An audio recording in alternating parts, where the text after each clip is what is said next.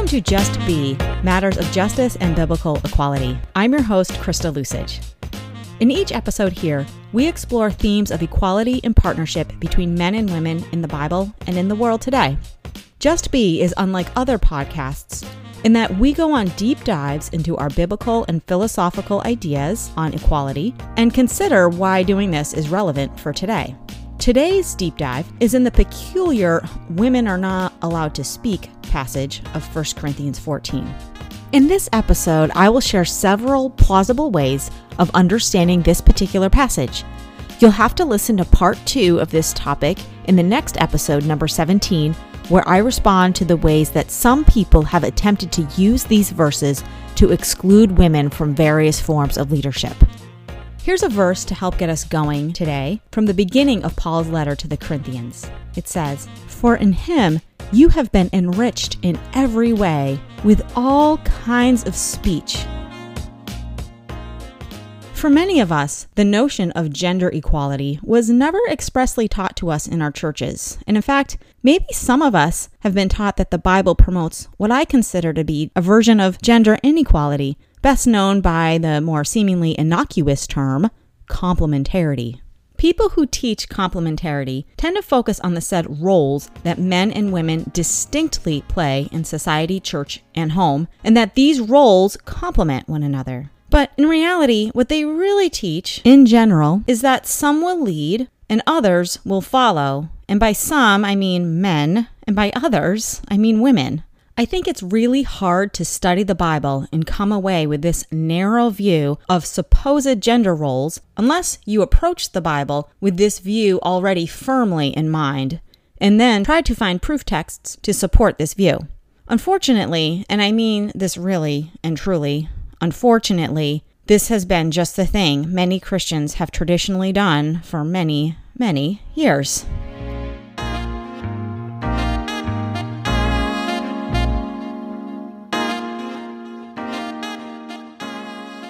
Today's passage has been fraught with difficulty as scholars attempt to discern its exact meaning and implication. I'll read you the passage and then we'll explain a few different theories as to what is actually going on here. So 1 Corinthians 14, 34 through 35, if you have your Bibles open, I'm reading from the NIV, it says, Women should remain silent in the churches. They are not allowed to speak, but must be in submission as the law says.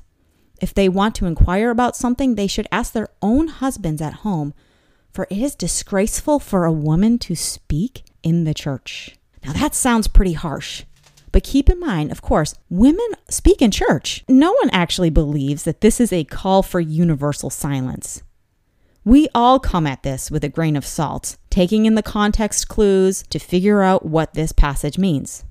But when someone like John MacArthur reads this, they feel this reinforces their general pattern of limiting the things women are allowed to say and do in church. Because certainly women sing or speak or talk at his church. Here's what he actually says in a little snippet of the sermon he preached on why he feels women shouldn't be preachers. They, verse 34, are not permitted to speak. Anybody who doesn't understand that um, is just obscuring what is crystal clear. So I just want to make sure that you know we're not trying to obscure the scriptures. In fact, we really are trying to find out what they mean. And in doing that, we're going to take a look at some of the original language that the people who translate the Bible have available to look at. John MacArthur is basically saying that this particular translation, pulled from the overall context and read in isolation, translated the way that he would like it to be interpreted, is all there is. He seems to imply that there's no sense in even studying this any further. But really, not even John MacArthur takes this to mean absolutely what it says. If that were the case, women in his church would not be able to make any audible noise in his church whatsoever. It says silent. So that would mean no singing, no greeting, no whispering to your kids if they need to be settled down. So let's just get that out of the way. There are lots of ideas on ways to understand this passage, but everyone agrees that Paul doesn't actually mean that women need to be silent 100% of the time, at least in the way that our English translations sort of bluntly put it.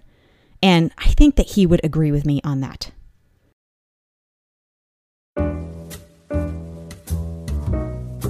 Let's back up a bit and consider some things Paul has already clearly stated in this letter. He includes women in being essential members of the body of Christ. No one can say to the other, I have no need of you or your spiritual gift. Women are included in the lessons about spiritual gifts, which includes spoken ministries, because women pray, they speak in tongues, and they prophesy. This is all clearly spelled out in chapters 12 through 14. In the immediate context of these verses, Paul is correcting the Corinthian church on a number of problems, and he's been addressing things like chaotic and disorderly gatherings. For example, because these gatherings are so haphazard and disorganized, some people get there early and they eat and they drink, while by the time the poorer day laborers would arrive after they finish their shift, they get there and there's like no food left and there's nothing to drink. That's from chapter 11, verse 21. In some ways, it seems to me that these gatherings were loosely organized, resembling more of a church supper meets a cocktail party, where lively and informative conversation is going on in one corner, and in the other corner, people are eating, swapping stories about the day. Some are just rushing around, waiting on people. While in another corner, maybe people are praying and sharing prophetic words to one another, and this is all happening at the same time. You can see how this wouldn't be an entirely efficient or effective way to minister to the congregation. It's like when you're at a party and you just want to have some meaningful conversations with all the people there who you're excited to see. But when it's just so noisy and chaotic and all that's happening at the same time, it's really hard to do that. So it's like Paul is recognizing that people have so much to offer to share, which is a good thing. But if they all do it at the same time, who can really be benefited by it? So Paul explains when things are done in an orderly way, everyone can benefit. His presiding theme, especially in chapters 12 through 14, is functional unity. Chapter 14, verse 40 says, Everything should be done in a fitting and orderly way. As for being united, Paul likens the people of the church to a single body. Paul says, The body is a unit. Though it is made up of many parts, and though all of its parts are many, they form one body, so it is with Christ.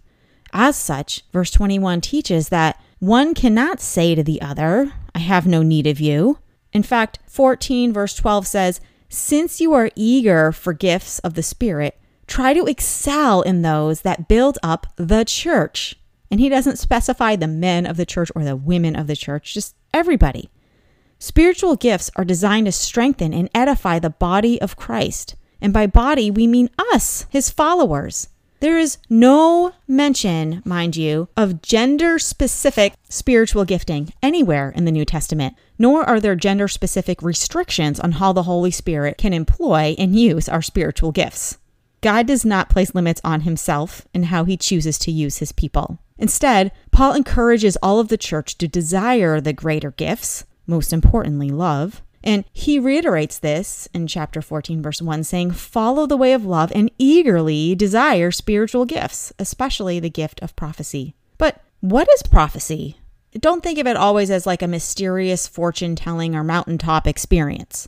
Paul explains what it is in verse 3. He says, The one who prophesies speaks to people for their strengthening, encouraging, and comfort. Well, that sounds like something all of us could try to do with God's grace and wisdom. In fact, Paul says in verse 31 For you can all prophesy in turn, so that everyone may be instructed and encouraged.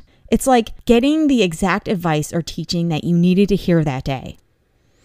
John Temple Bristow, in his book What Paul Really Said About Women, describes the prophecy spoken of here as simply telling people what God wants them to hear. It is preaching that is inspired. And the sign of the new age, that's the new covenant, according to the prophet Joel and according to the apostle Peter, is the pouring out of God's Spirit so that both men and women may speak for God.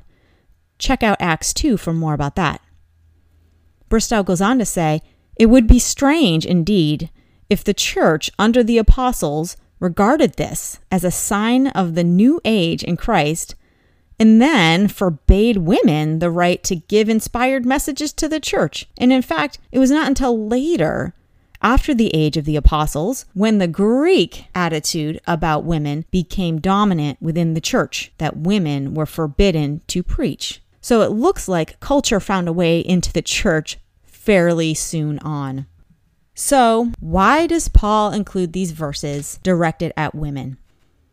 One theory, suggested by scholars Philip Payne, Gordon Fee, Craig Keener, and Graham Joseph Hill, and others, is that these particular verses represent the influence of Greek culture and were actually added by a scribe and are not original to Paul. And while some of you might be feeling pretty uncomfortable with that idea, they actually have some compelling reasons for this. The early manuscripts show this particular passage, it's a note in the margin, and sometimes it doesn't show up until the end of the chapter, so it's not always in the same place in each manuscript. Also, the tone of the argument seems kind of out of place, like it feels random, popped in there. If you read straight from verse 33 and then move to 36, the argument actually flows very nicely. Where Paul is addressing that they take turns talking so that everyone can be heard and everyone can be instructed and encouraged by one another, it actually flows nicely into verse 36 where he says, Or did the word of God originate with you? As if to say, like, how dare you think you don't need to hear what other people have to say? It does seem strange that in that passage where Paul's very point is about taking turns and listening to what each person has to say, whether, and verse 26 says, it be a hymn, a word of instruction, a revelation, a tongue, or an interpretation, done to strengthen and edify the church, that he would then turn around and silence at least half of the congregation who were women. Another factor that makes this passage suspicious is the phrase, as the law says, because there actually was no such law be it Hebrew or Roman at this time. So you could say a meddling scribe might have been referring to a saying of Aristotle, who said, Silence is a woman's glory. Lots of people just aren't comfortable with the idea of scrapping these verses altogether, and especially because there are actually a few other plausible explanations for why Paul changes his focus and tone at this point. Also, maybe the original version, Paul added something in the margin, like when you're writing a letter and you think of one more thing that you want to pop in and you put it in the margin, but it doesn't quite flow as nicely, but you say, well, they'll get the point. So let's try and figure out what that point was. Another explanation for the abrupt change in tone is that Paul is actually quoting one of their own sayings in these verses. Like, you say the law says that women should remain silent in the churches, or your general cultural practice is that women should remain silent in the churches, but I say in verse 36, like disapprovingly shaking my head and wagging my finger, Did the word of God originate with you? Like, come on. Since they didn't use quotation marks in the Greek, it's possible that that is precisely what Paul was doing. But there are still other good explanations that are plausible as to why these verses are here. We want to answer the question what did Paul really say and what did Paul really mean? So here we go with another idea that I think most of you will be the most comfortable with. Let's start with the context. Keep in mind that a recurring theme of chapters 11 through 14 is propriety and orderliness in church gatherings. Paul has corrected the church for making sure they are all dressed appropriately. This was in chapter 11, covered in the last episode, if you want to check it out. He has instructed them to participate in using their gifts, be it speaking in tongues, prophesying, or praying, but in an orderly way, one at a time, so that everyone can hear and benefit from what is being said. Women are definitely included in the encouragements to use their words to edify the rest of the group. I would also include, in this context, Paul does not address the matter of preaching, especially the kind that resembles what we do in our American church service with a sermon and a podium and a special pastor. So, even to use this verse as an argument against that, well, that's nowhere in this immediate context either, right?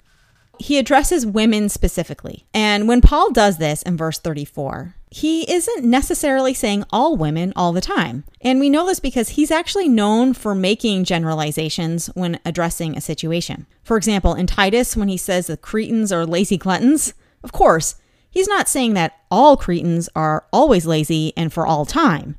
And when he tells the men in 1 Timothy chapter 2 verse 8 not to be angry, certainly not all the men were angry, right? So maybe he's not telling all women to be silent all the time, like some people have suggested. I imagine it more like a teacher might call out a group of mischievous students who are talking amongst themselves, say, girls, or hey, boys. Certainly, this is not an indictment against all the boys or all the girls in the class, but generally there tends to be little groups of girls or groups of boys who are chatting on the side, and you just call them out real quickly that way. Maybe this is what Paul was doing. And remember, we're in the setting of a house church, not pews and rows facing forward.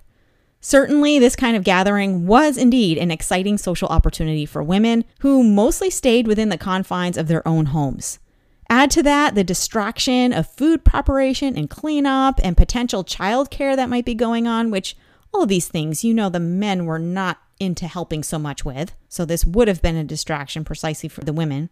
Along with the reality that women were not accustomed to participating in meaningful verbal discourses, as was the cultural practice, you can really start to imagine why the women might have been quite occupied with talking amongst themselves and missing some of the valuable content being delivered during those gatherings. Bearing in mind their limited educational opportunities as well, any sort of structured forum for discussion was likely to be foreign and maybe even boring to lots of them.